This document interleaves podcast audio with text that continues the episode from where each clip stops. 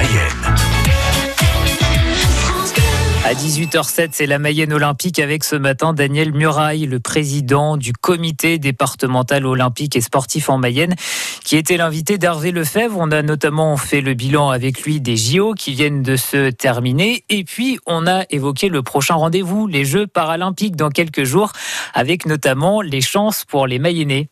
On a donc euh, deux Mayennais qui participent euh, à ces Jeux paralympiques. François Pervis avec euh, Raphaël Beaugilet donc dans une catégorie qui s'appelle le vélo tandem, qui est ouvert aux personnes qui ont un handicap visuel. Donc on espère bien entendu que François va récupérer, va pouvoir récolter une médaille d'or dans ce, sur cette discipline. Euh, tout en sachant que c'est toujours assez compliqué. Moi, j'arrive pas encore à bien comprendre comment on peut appuyer sur à deux personnes sur les pédales en même temps et arriver à arriver devant tout le monde parce que tout le monde fait pareil. Mais je pense que François, il a il a bien préparé son affaire avec Raphaël et qu'ils vont arriver à, gagner. Le deuxième euh, en or, en argent ou en bronze? Ah, En or, on espère en or? Oui, oui. Ah oui. On espère en or pour lui. Euh, il n'y a pas de raison. Il, bah il est motivé pour. voilà, la motivation aidera pour qu'il y arrive. On l'espère pour lui. Vladimir Vinchon. Alors Vladimir Vinchon, lui donc, il est engagé en paradressage.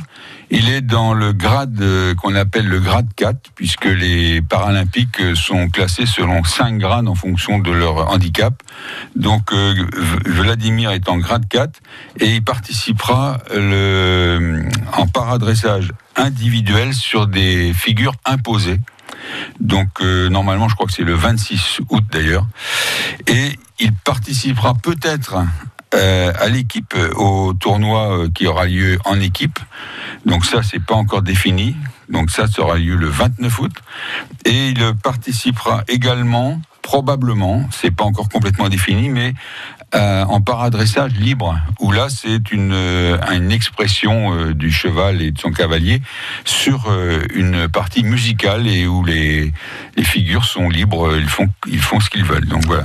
Daniel Muraille, président du comité départemental olympique et sportif de la Mayenne. Il était l'invité ce matin d'Hervé Lefebvre. Les Jeux paralympiques, ce sera à partir du 24 août et demain, un autre sport qui sera à l'honneur puisque nous parlerons à 9h30 avec Hervé Lefebvre et son invité de futsal.